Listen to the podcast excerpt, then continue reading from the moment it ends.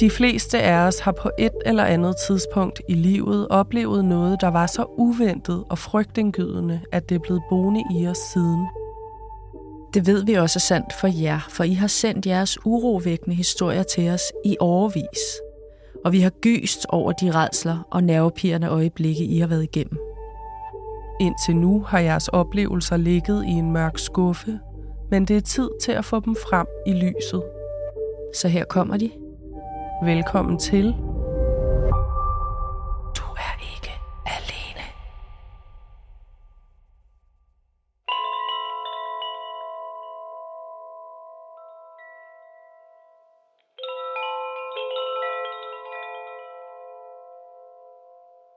Christine, jeg har sat et sort sterinlys i øh, den fuldstændig voldsomme, lange lysestage. Det er en meget massiv lysestage. Ja. Det ligner faktisk noget helt andet. Øh, Nå, det behøver vi ikke det tale ligner faktisk den der nye statue ude på Nørrebro. Det, nej, det er på Nej, Amager. Amager. Ja, Ja, det, det er er på Amager. fuldstændig det, den ligner. Og dermed vil der også være nogen, der synes, den ligner noget andet. Men det er altså Ja, ja, det en er det. lysestage, øh, og vi skal have tændt sterinlyset. Ja, det er ikke lysestagen, der er så vigtig. Vi skal have tændt sterinlyset Ja. her. Det er det.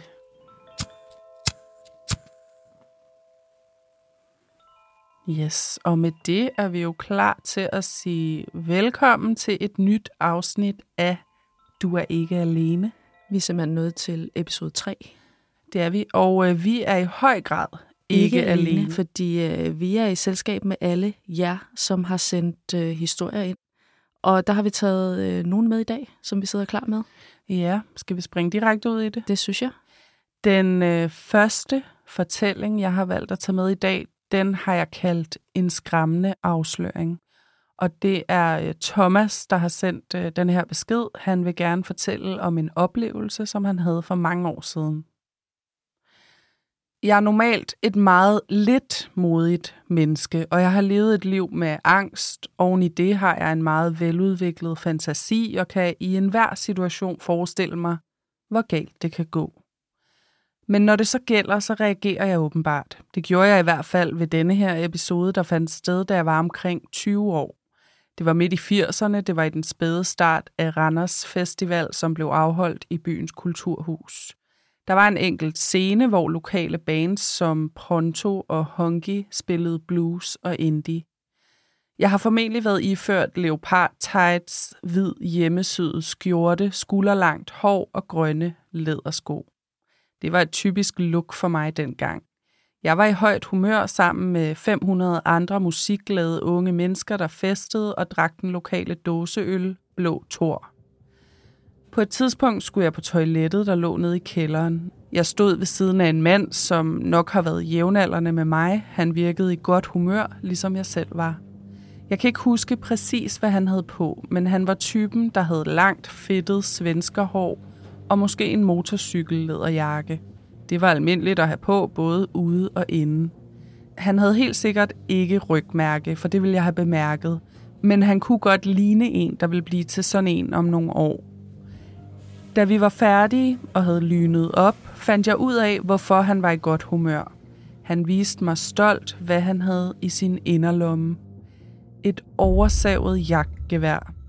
Jeg husker tydeligt, at skæftet var omviklet med sort isolerbånd. Jeg husker så tydeligt min reaktion. Jeg skældte ham instinktivt ud. Jeg kan huske, at jeg tænkte, sådan en idiot for helvede mand. Og så fik han ellers læst og påskrevet. Jeg sagde til ham, at kunne han ikke godt selv se for sig, at han om nogle timer ville ligge fuld og ralle et eller andet sted, og så kunne der komme nogen forbi og tage geværet og skyde ham eller andre. Jeg tror, jeg fik sagt, kan du så komme afsted med det gevær, afsted med dig? Han fik virkelig voksen skæld ud, og han reagerede ved at blive helt flov og skyndte sig ud af toilettet. I det han gik ud af døren, blev min knæ til gelé. Jeg var helt færdig. Det var adrenalinen, der forlod min krop. Jeg gik, eller rettere vaklede op på anden sal, hvor der var en bar, bestilte en øl, og så sad jeg bare alene i noget tid og sundede mig. For selvom det var i Randers i midt 80'erne, var oplevelsen lidt mere, end jeg var forberedt på. Senere på dagen opsøgte manden med det oversavede jagtgevær mig igen. Han fremviste stolt sin nu tomme inderlomme. Han havde simpelthen gjort, som jeg havde beordret ham til. Han insisterede på at give en øl, og så skålede vi med hinanden, og jeg var lettet over, at der ikke skete mere den dag. Mange hilsner fra Thomas. Ej, men han har jo ret. Der kunne jo være sket hvad som helst. Ja, man skal ikke tage et oversaget jakkevær med i byen, vel? Det skal man ikke. Man skal faktisk som en øh, hovedregel ikke rende rundt med et oversaget jakkevær. Heller ikke i Randers til festival. I 80'erne. I 80'erne. Nej tak til Eller det. i dag. Men hvor er det vildt, og hvor er det vildt, at øh, man instinktivt reagerer, fordi øh, det kunne lige så godt være, at hans go-to-reaktion havde været frygt, og hvad vil han med det der, og hvem er han, og jeg skal bare ikke blande mig, jeg skal væk herfra så hurtigt som muligt. Ikke? Ja, præcis. Jeg skal ikke blande mig, havde nok været en, øh, også, havde, havde også været en naturlig Ja. reaktion, at man bare havde uh, smilet og var gået, ikke? Også fordi det lyder som om, han var sådan lidt off, hvis man virker som om, man er rigtig glad over, at man render rundt med et gevær. Jamen, hvad havde han forestillet sig, ikke? Hvorfor havde han det med sig? Det ved jeg sgu Det synes ikke. han sikkert bare var... det er da lidt sejt. Ja, Og off, der er nok ikke mange her, der render rundt med et oversaget jakkevær, så der har jeg ligesom se hvad jeg har. ja, førstepladsen. Ja. Lige et skud ud, det imponerer ikke pigerne at have et oversaget jakkevær i inderlommen. Ej, det gør det virkelig ikke. Min første fortælling, den hedder En hvid varevogn. Hej med jer. Jeg er i gang med at lytte til jeres afsnit, og måtte simpelthen stoppe podcasten bare for at skrive til jer med det samme. Jeg stoppede efter jeres samtale om, at man er for høflig og lukker folk ind. Det har jeg også oplevet. Det skete for nogle år siden i et industrikvarter i Herning, hvor jeg boede i en gammel kontorbygning, der var renoveret og lavet om til lejeboliger. Jeg var ekstremt syg i de år. Faktisk var jeg mere eller mindre sengeliggende det meste af tiden. En dag, hvor jeg lå feberdrømmende i sengen, vågnede jeg ved, at min lille hund gav alarm over noget ude i køkkenalrummet. Jeg fik viklet en dyne om mig og gik ud af soveværelset. Her fik jeg øje på en mand, som jeg vil skyde til var et sted i 60'erne. Han stod med en iPad i hånden og kiggede rundt i mit hjem. Vi fik øjenkontakt, og min første reaktion var at sige, Øh, hej, hvad kan jeg hjælpe dig med? På dårligt engelsk fik han sagt, at han ledte efter et firma. Jeg fik forklaret ham, at der ikke lå noget firma her, og at han stod i mit hjem. Han vendte om og gik ud til sin bil igen. Jeg kiggede efter ham ud gennem en sprække i gardinerne, og I tror, det er løgn, når jeg siger, hvad der holdt udenfor. En hvid varevogn. Det var sådan en med et vindue bag i med et lille gardin foran. I det jeg kiggede ud, blev gardinet hurtigt trukket for. Der var altså nogen bag i. Jeg skyndte mig at låse døren og fik med det samme følelsen af, at situationen var farligere, end jeg havde regnet med. Det føltes i hvert fald meget uhyggeligt. Jeg anmeldte det til politiet, selvom der ikke rigtig var noget at anmelde. Jeg nåede at tage nummerpladen, som i øvrigt var fra Polen. Politiet var glad for, at jeg ringede og havde nummerpladen, for så havde de den i systemet, hvis der skete tyveri et andet sted. Jeg hørte aldrig mere, men fik sat overvågning op få dage efter. Hilsen Sissel. Ja, nej tak til den oplevelse. Men prøv at høre, hvad handler det om det her med, at der står en fremmed inde i dit hjem, ikke inviteret, og så kommer man til at sige, hvad kan jeg hjælpe med? Ja. Det er så meget mig, det her. Ja. Det er så meget mig.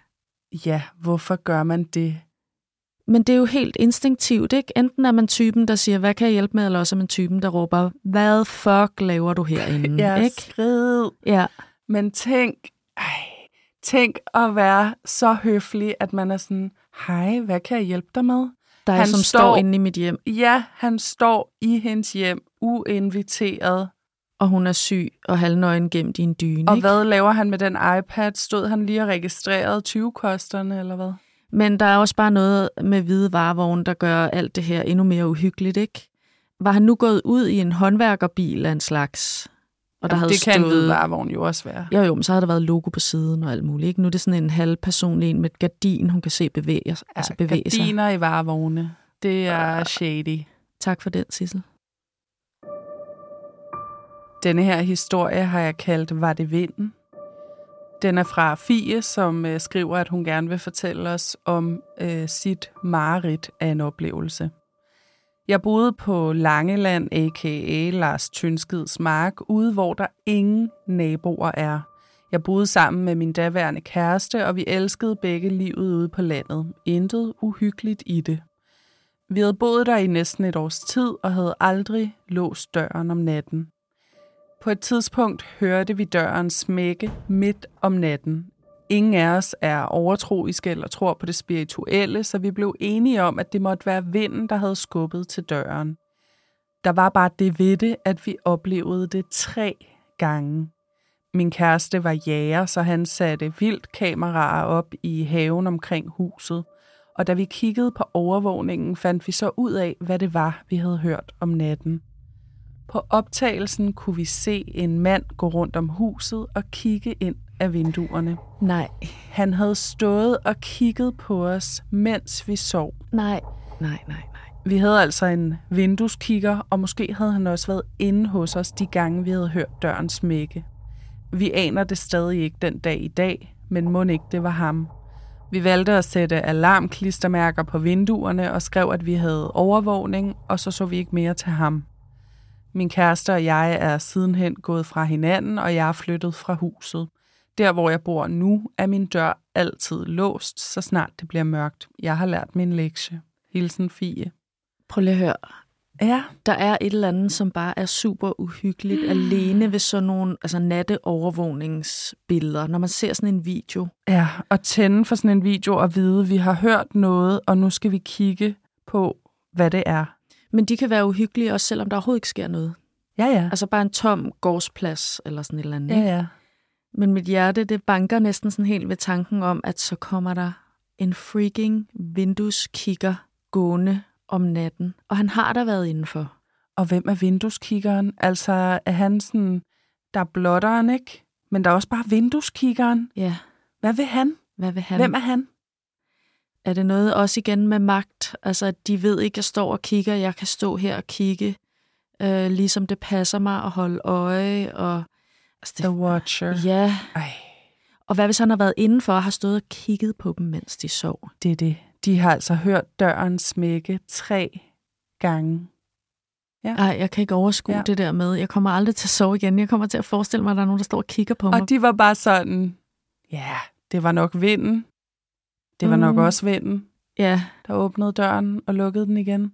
ah, ved du hvad? Det er jo så heller ikke en særlig stille vindueskigger. Det må man sige, men øh, vedkommende har jo så smækket døren på vej ud. Der havde han fået det ud af det, han skulle. Ja. Og så er det jo rigtigt nok, at der var overvågning. Jeg tænkte, det lød lidt som om, de satte klistermærker op for bare at skræmme ham væk. Mm. Men Mm. der var jo overvågning, så den var jo Ja, god ja. nok. De ikke? satte dem op for at fortælle ham, du skal bare lige vide. We see Vi kigger you. også på dig. Nej. Vi kigger på vindueskiggeren. Den næste, jeg har med, bliver lidt i samme tema som før. Den hedder Lige lovligt høflig. Hej Mørkeland. Hvordan finder man modet til at reagere på den intuition, som I snakker om i starten af dagens afsnit? Jeg oplevede noget for et par uger siden, hvor jeg netop mærkede den intuition. Jeg var i gang med at rydde op i mit skur, og begge mine børn var med mig udenfor. Både havedøren og hoveddøren stod åben, for jeg havde sat høj musik på, så jeg kunne høre det ude i skuret. Pludselig kom der en totalt fremmed mand gående op af min indkørsel. Jeg vil skyde ham til at være omkring 40-årsalderen. Han havde aknear i ansigtet, mørkt hår og var iført shorts og t-shirt. Han havde en tom flaske i hånden. Han rakte den frem imod mig og sagde aqua. Med det samme ringede mine alarmklokker. Og ikke nok med det, så tog han min hånd og kyssede den. Og alligevel kunne jeg ikke få mig til at bede ham om at gå.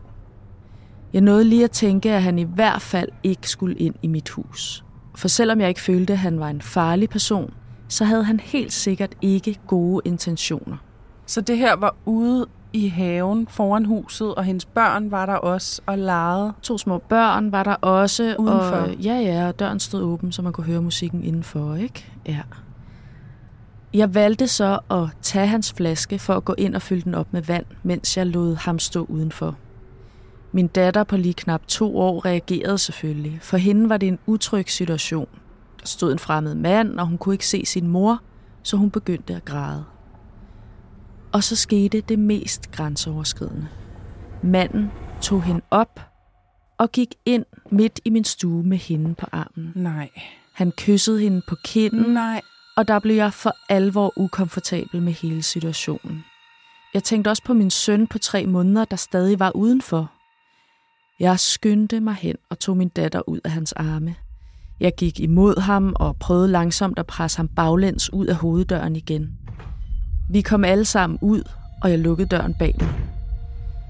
Jeg tror, jeg er lidt naiv, for på intet tidspunkt frygtede jeg for, at han ville skade mig eller mine børn. Jeg synes bare, det var mega ubehageligt, at han havde trådt ind over mine private grænser og fået mig til at lukke en fremmed ind i mit hjem. Jeg prøvede at lade som ingenting og gik over til skuret for at gøre de ting færdige, jeg var i gang med. Manden blev bare stående og kiggede og spurgte, om han ikke kunne arbejde for mig.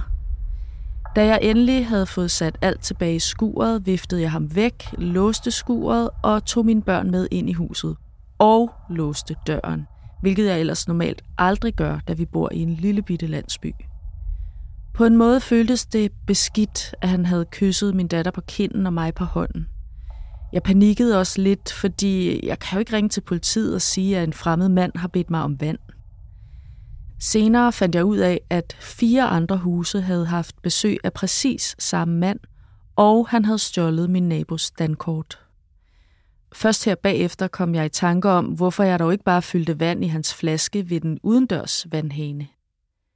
Min datter har ikke vist tegn på noget siden, men nogle dage senere bestilte vi en pizza, og det var første gang nogensinde, hun opførte sig genert over for pizzamanden, som hun ellers har set flere gange. Det var min historie om at være lidt for høflig. Mm. Mange hilsner, Anna. Ja, helt klart for høflig, men det er jo også en svær situation, fordi øhm, hvis der kommer en hen til dig og spørger, om de ikke må få noget vand, altså, hvad skulle ens årsag til at sige nej være? Ja. Så er man jo uhøflig, hvis man jeg har siger desværre nej. ikke noget vand. Nej, det ved alle. Det, ja, du har vand. det kan man ikke sige, Nej. vel? Så, så hun gjorde det, altså hun traf en lynhurtig beslutning. Okay, det har jeg ikke rigtig lyst til, men jeg fylder hans flaske op, ikke? Ja. Jeg kan bare sagtens sætte mig ind i, at øh, man går lidt i panik, og ikke kommer i tanke om, at man også har en vandhane udenfor, ikke? Ja, ja, selvfølgelig. Øhm, og der selvfølgelig efterrationaliserer man en hel masse, og tænker, ah, hvorfor sagde jeg ikke sådan? Hvorfor sagde jeg ikke sådan? Ja. Hvorfor gjorde jeg ikke sådan? Man har så kort tid til at reagere. Ja, Øh, og så valgte hun at fylde hans flaske op, og det gik... Øh, altså, det er jo frygteligt, fordi hun havde børnene der, ikke? Mm. Altså, hvis hun havde været alene, så havde det stadig været ubehageligt, men så havde hun ikke også skulle tænke på dem. nej, det er rigtigt. Men altså, shit, hvor er det også grænseoverskridende. Det er så grænseoverskridende Du skal ikke samle fremmede menneskers børn op. at kysse dem. Ej. Og at han kyssede hende på hånden også, Øh. inden hun gik ind og hentede vand, ikke? Ja. Og ja. bliver stående og glor. Og, altså, hendes intuition var jo fuldstændig korrekt. Mm.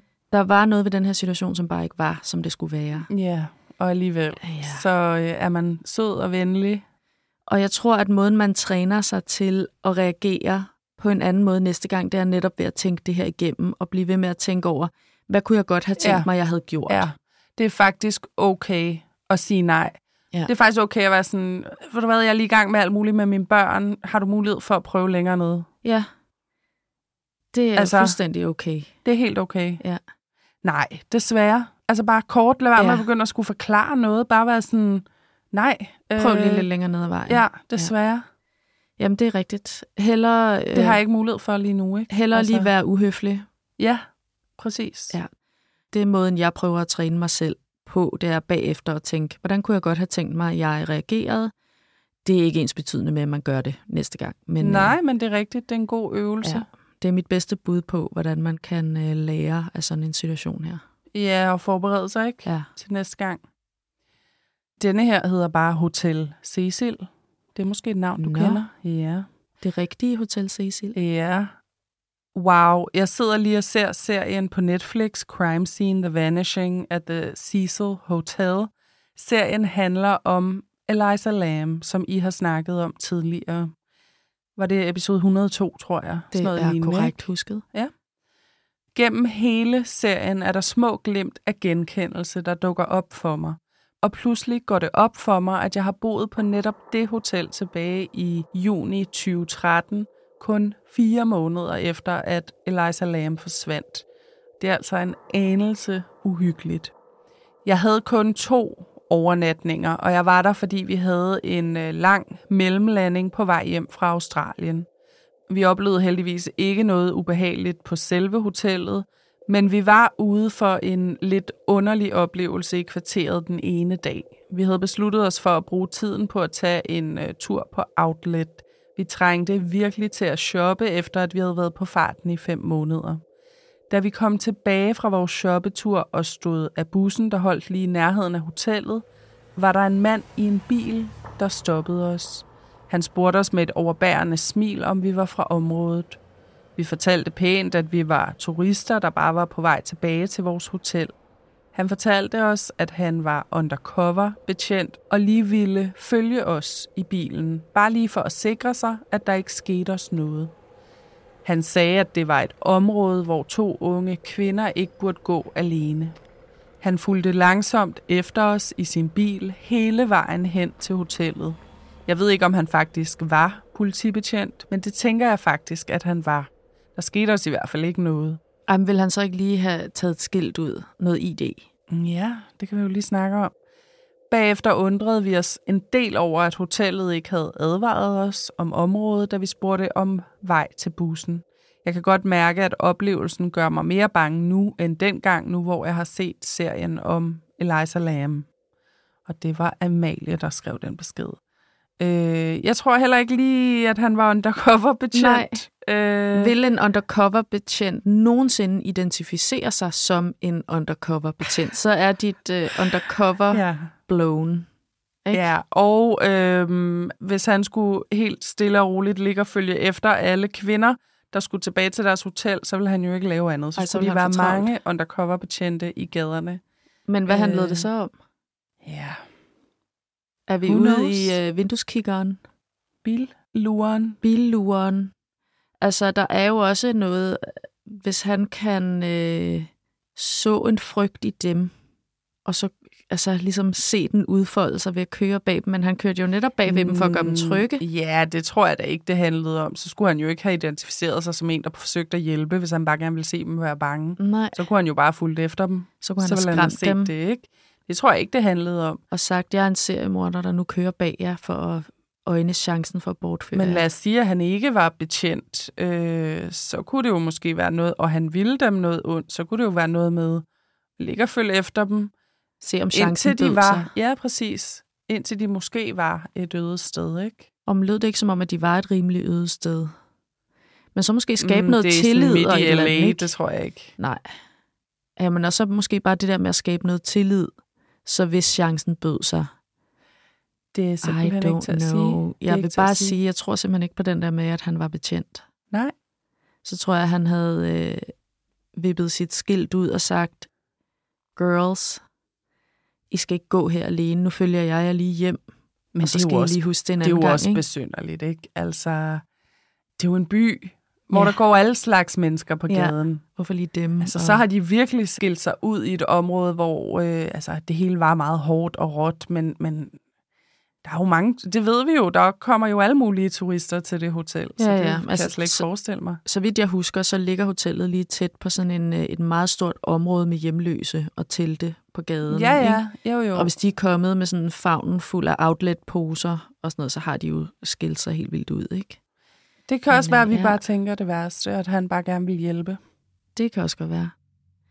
Den næste historie, jeg har med, den har jeg kaldt Manden med sportstasken. Mm. Hej Mørkeland. Da jeg boede i min tidligere lejlighed, skete der nogle forskellige mystiske ting. Første episode skete, da jeg var alene hjemme og tilfældigvis sad med Mørkeland i ørerne. Pludselig blev min hund gal og begyndte at gø. Jeg skyndte mig ud til døren, der blev ikke banket på, men til gengæld blev der taget voldsomt i dørhåndtaget en del gange, indtil min hund begyndte at gø endnu højere. Så kunne jeg høre en person, der spurtede ned ad trappen. Jeg skyndte mig hen til vinduet, og jeg kunne se en mand, jeg ikke havde set før, løbe væk fra min opgang. En lille uges tid efter var jeg ude at lufte min hund. Klokken var omkring et om natten, og jeg bemærkede, at der gik en mand med en sportstaske bag mig. Jeg blev utryg og samlede derfor min hund op for at skynde mig hjem. Lige efter jeg havde samlet min hund op, krydsede jeg lige over vejen, og manden med sportstasken gik skråt over vejen, så vi næsten mødtes på den anden side. Jeg drejede ned mod min hoveddør, som ligger i en lille gyde, hvor der kun var indgang til mig og min nabo. Da jeg drejede om hjørnet, drejede han med, så jeg vendte mig mod ham og sagde med høj stemme, Kan jeg hjælpe dig med noget? I det samme begyndte min hund at gø, så vendte han om på helen og løb derfra. Dagen efter den oplevelse skulle jeg igen ud og lufte hund sent om aftenen. Da jeg kom ud af min gadedør, fik jeg øje på en skikkelse på den anden side af vejen. Det var den samme mand, der stod med sin sportstaske. Han stod lige under en lygtepæl og bare stirrede på mig. Jeg løb op i lejligheden igen. Jeg ringede til politiet, men de ville ikke gøre noget. De skrev ikke engang rapport. Needless to say, jeg flyttede lynhurtigt derfra. Hilsen Silje. Ej, altså, hun var tvunget til at flytte. Tror du kun, det var derfor? Altså, jeg skal sige, grund nok, der kommer den samme mand tre gange, og til sidst står han bare og stiger på dig. Jeg tror også, jeg vil gå med de overvejelser, ikke? Men altså, what? Hvad ville han? Var det bare en indbrudstyv, eller hvorfor står han og stiger på hende? Det lyder som om, at den der gyde, altså det nærmest, der kun var få boliger der, ikke? Jo, der var kun så det der naboen, med, ikke? at hun drejede om hjørnet, og at han så drejede med. Og det var ikke hendes nabo. Der var Ja. hun ligesom klar over, det er mig, han følger efter. Ja. Og igen, kan jeg hjælpe dig? Kan jeg hjælpe dig med noget? Eller ikke, Øh, men altså, hvad skal du her? Du hører ikke til her. men i mørket, øh, og man ved ikke, hvad personen vil, så skal man også passe lidt på, ikke? Jo. Med at konfrontere for hårdt. Jeg synes jo, det er modigt nok overhovedet på det tidspunkt at vende sig om og være sådan lidt, hvad kan jeg hjælpe dig med? Eller kan jeg hjælpe dig med noget? Ikke? Jo, men hvis man føler sig trængt op i en krog, så det, kan det jo være eneste mulighed. Det var hun jo faktisk øh, næsten bogstaveligt talt trængt op i en gyde. Ja. Og hvis det, altså, den der hund kunne jo nok ikke bruges til angrebshund, vel? Fordi den har været så lille, så hun kunne samle den op. Men det er jo frygteligt, at hun var så utryg, at hun følte, at hun var nødt til at flytte fra stedet, og der ikke var nogen hjælp at hente, ikke? Jo, at politiet ikke siger, at vi kommer lige forbi, det er jo det, man håber, ikke? Altså, jeg er bange. Jeg vil gerne lige have, at der kommer en politivogn forbi og kigger jeg bliver på den ved her. med at støde på den samme øh, hætte. Var han hætteklædt? Nej, eller er det mig, der jeg forestiller mig det? Ja. Hætteklædte, øh, sportstaskebærende mand, som tydeligvis følger efter mig. Ja, men øh, det skriver Silje, at det var ikke noget, politiet øh, vil reagere på på det her tidspunkt. Så hun måtte flytte. Det er jo vildt. Ja. Denne her historie hedder Efterskolen redde mig, og den er øh, sendt ind af Senna, som først beskriver, hvor svært hun havde det i sin skoletid, indtil hun kom på en efterskole for ordblinde, og der fandt hun for første gang nogensinde venner. En aften efter, at vi havde spist på efterskolen, var jeg ude at gå en tur på en marksti. Normalt måtte vi ikke forlade skolen, men jeg havde fået lov, fordi det var en af de dage, hvor jeg bare ville væk, og det forstod min lærer. Hun var i det hele taget meget forstående over for, at jeg af og til havde brug for en pause. Jeg gik på stien langt væk fra alt og alle. Jeg gik og lyttede til musik, da jeg fik øje på en voksen mand på vej imod mig. Jeg bed ikke som sådan mærke i det, for det var et område, folk ofte gik tur i, og jeg var aldrig blevet generet før. Men da jeg ville passere denne her mand, greb han lige pludselig fat i mig og ville ikke give slip. Nej. Jeg råbte højt, og han sagde vist et eller andet, men jeg kunne ikke høre noget, da jeg havde hørebøffer på. Jeg fik reddet mig fri med et hårdt ryg og satte i løb. Jeg løb ikke mod skolen, da jeg vidste, at den lå langt væk, så i stedet løb jeg i den modsatte retning i håb om at møde andre, der var ude på en aftengåtur. Jeg skævede over skulderen og så, at han løb efter mig. Nej. Det fik på en eller anden måde alting til at stå meget klart. Jeg måtte væk, og jeg måtte have fat i nogen. Så jeg rev min mobil op af lommen og fandt nummeret på en af mine bedste venner på skolen. Min hørebøffer faldt ned, og jeg kunne høre hans skridt bag mig. Jeg ringede til min veninde, men hun tog den ikke. Jeg ringede igen, og heldigvis tog hun den.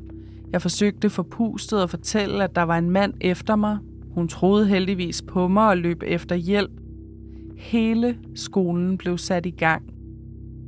En af de to lærere, som havde aften- og nattevagt, kørte afsted i sin bil, og flere af eleverne blev sendt afsted på cykler. Jeg forsøgte at forklare, hvor jeg var, men jeg snublede og landede på jorden. Jeg skyndte mig at sætte mig op og kiggede mig rystende omkring for at se, hvor langt manden var fra at indhente mig.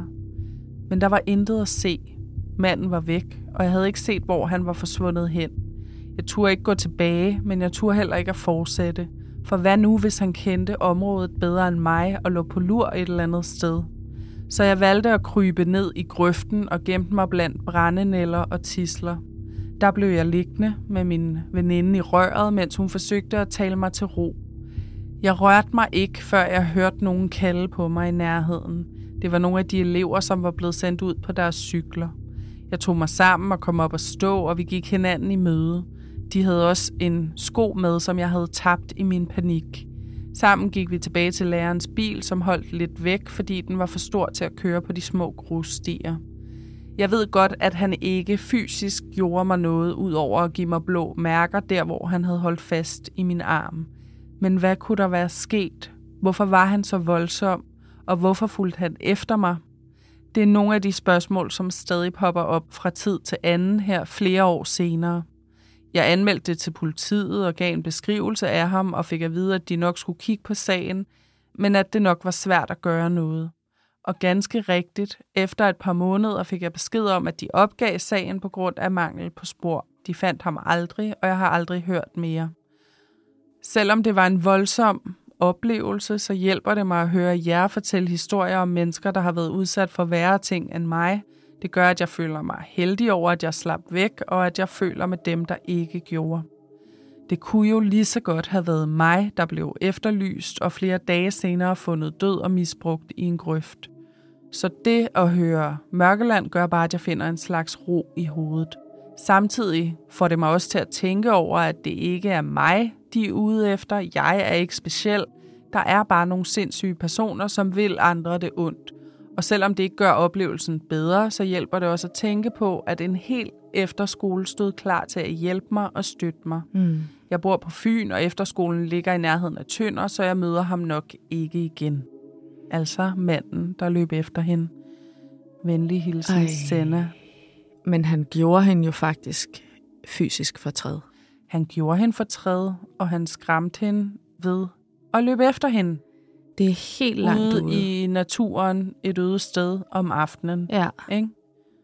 Det er der jo ikke nogen øh, undskyldning for. Altså, jeg var straks ude i lige den første Nej, del, at kan ikke forklares. hey, altså, du tabte noget, eller et eller andet, ikke? Øh, fordi hun hørte ikke, hun blev forskrækket, og så hørte hun ikke, hvad han sagde. Men det der med så at løbe efter hende... Jo, men også at holde så hårdt fast så i hende, at hun mærker. fik blå mærker, ikke? Så det kan jo heller ikke forklare det. Nej, men det er det rigtigt, det at han, hun, hun mener, at han måske sagde noget til hende ja. øh, der i starten, da han havde fat i hende, ikke? Øh, men det kunne hun ikke høre, fordi hun havde øh, høretelefoner i ørerne. Altså, øhm. jeg forstår jo virkelig alle de her hvad nu hvis tanker. Mm. Fordi det er så mm. øh, det er så langt ude, det der. Ja. Øh, men ja, hun har også hun har også fundet nogle gode ting frem, ikke? Altså at, at hele efterskolen rykkede ud, og de fandt hende og alle de her ting, ikke? Men altså, ja, det værdsætter hun virkelig meget, at, øh, ja. altså, at de gad at gøre det for hende, og Ej, selvfølgelig, selvfølgelig ville de det. Ja. Ikke? Øh, og jeg skal Shit, også lige sige, at jeg har kortet øh, lidt i beskeden her. Ja. Men øh, virkelig voldsomme oplevelser. Selvfølgelig er det ikke noget, man bare ryster af sig. Nej. At en mand har løbet efter en, og det kunne være en galt. Og man ved ikke, og det er jo også uvidsheden, at man ved ikke, hvad havde han tænkt sig? Ja, hvad, hvad kunne hvis... han have ja. fundet på? Ikke?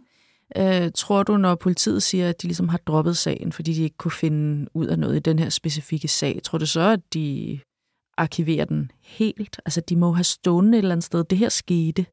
Til hvis der sker noget en anden gang. Ja, det tænker jeg også, at de må gemme på en eller anden måde. Fordi hvad hvis, en, hvad hvis de fandt ud af, at en seriekrænker var på spil? Ja. Så er de jo nødt til at have sådan en oplevelse her gemt, ikke? Ja, men ja, ellers så kan man godt se, at det selvfølgelig er svært at finde frem til, hvem det var. Altså ude i ingenting. Ja, øh, på helt den måde, klart. Ikke? Den sidste, jeg har med i dag, den øh, har jeg kaldt en farlig grimasse. Kære Mørkeland, her forleden dag kom jeg gående på en sti og havde jer i ørerne. I fortæller om, hvordan en mand sparkede en kæp op i underlivet på en kvinde. Episode 38. Ja. I samme øjeblik, jeg hører den sætning, passerer jeg en mand, der kommer gående imod mig. På grund af jeres fortælling om det frygtelige, der skete for den kvinde, I taler om, laver jeg en grimasse med mit ansigt. Manden, der netop har passeret mig, tror åbenbart, at mit ansigtsudtryk har noget med ham at gøre. Nej, nej, nej. Nu føler jeg mig meget skyldig. Ja, det kan jeg godt forstå. Det gør jeg også. At det får ham til at stoppe op og råbe. Slap dig af, Kæling. Nej, nej. Jeg bliver selvfølgelig meget forskrækket og sætter farten op. Men han bliver ved med at råbe af mig. Hvad fanden er dit problem? Skal jeg smadre dig? Nej, nej, nej. Så sætter jeg i løb, og manden følger heldigvis ikke efter. Oh, gud. Siden den oplevelse har jeg forsøgt at holde mit ansigt i ro, når jeg lytter til Mørkeland. Det lykkedes for det meste.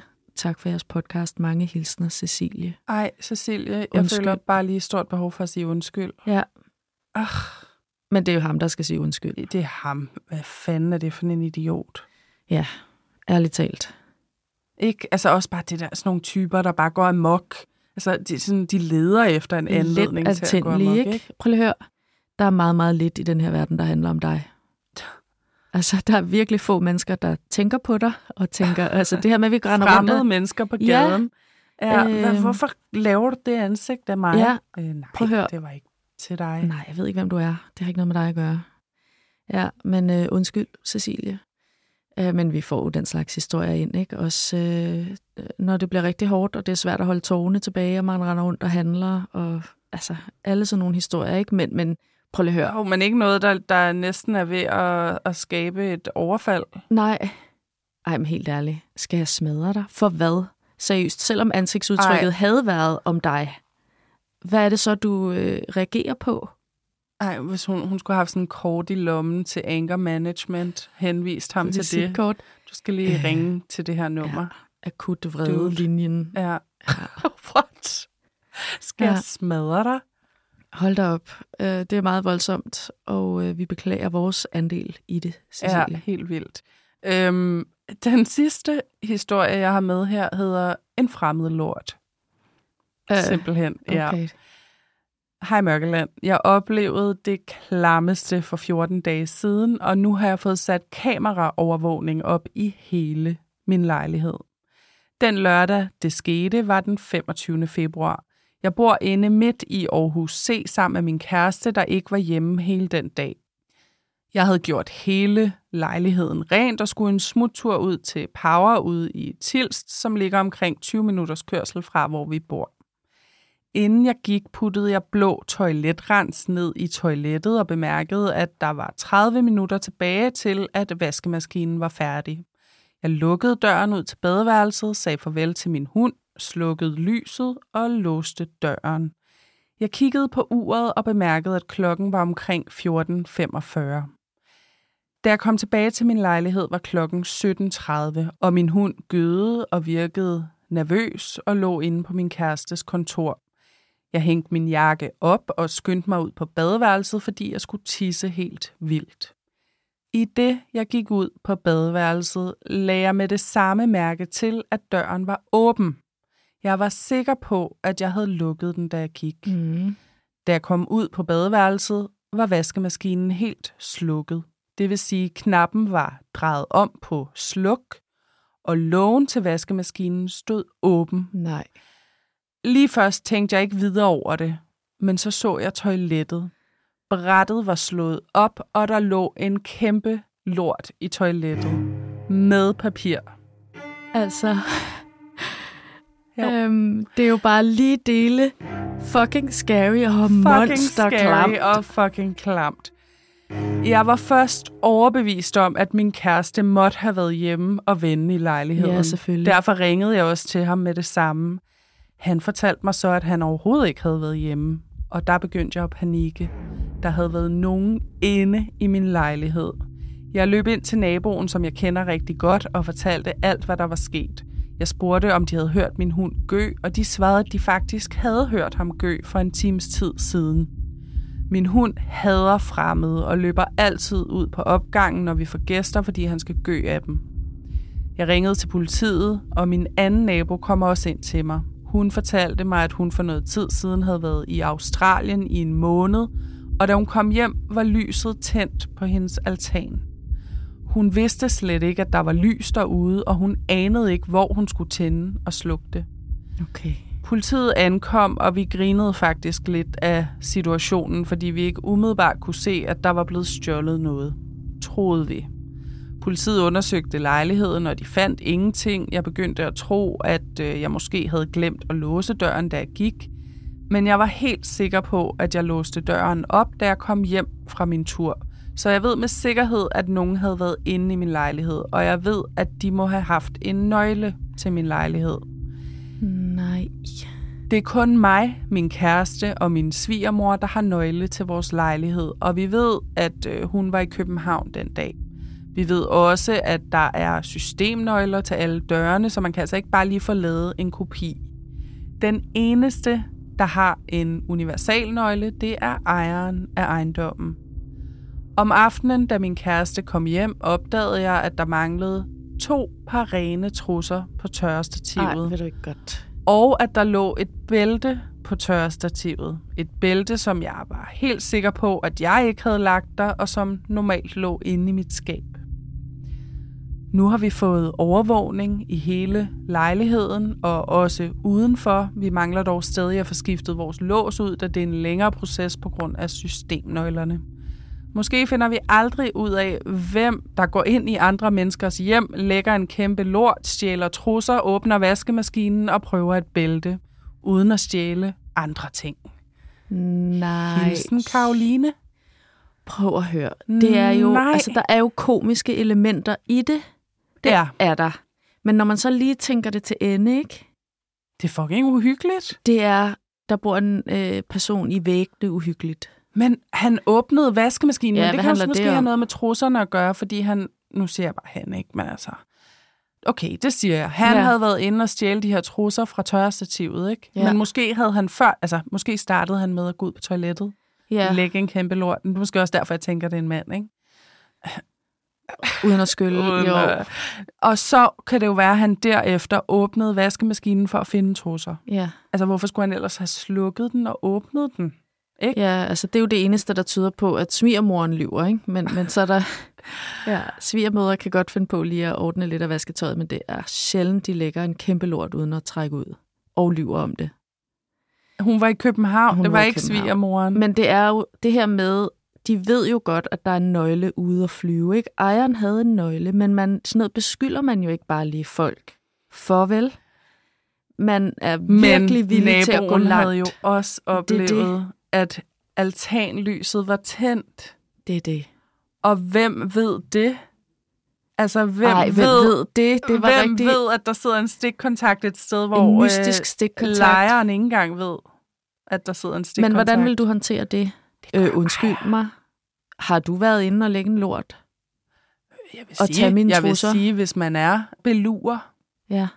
af nogen art, eller nyder at dufte til andre menneskers trusser, øh, og besøge i deres toiletter, Ja. så vil jeg da sige, at et meget godt sted at starte er at eje en ejendom. Hvor man har universalnøgler. Og på den måde vil jeg sige til Karoline, øh, altså I behøver ikke at skynde jer med at få øh, skiftet låsen, fordi øh, Nej, hvis bare ejeren med i forvejen skal have, øh, hvis, hvis ejeren skal have en nøgle, så kan det være, at det ikke hjælper. Øh, ja, ja, men jeg tænker også bare lade den være, og så sætte de der kameraer op, uden at fortælle det til nogen. Ej, hun har fået sat kamera op i hele sin lejlighed. Prøv at høre de yderligheder, folk er nødt ja. til at gå til. Vi har haft en kvinde, som rev alle væggene i hendes lejlighed ned. Ja, Folk sætter videoovervågning op. Folk flytter ud af deres boliger. ej, prøv lige at høre. Det er jo, det er jo helt åndssvagt. Det er jo her, helt ikke? vildt. Det er jo helt vildt. Ja, knirkende døre, og folk, der står og lurer ind af vinduer.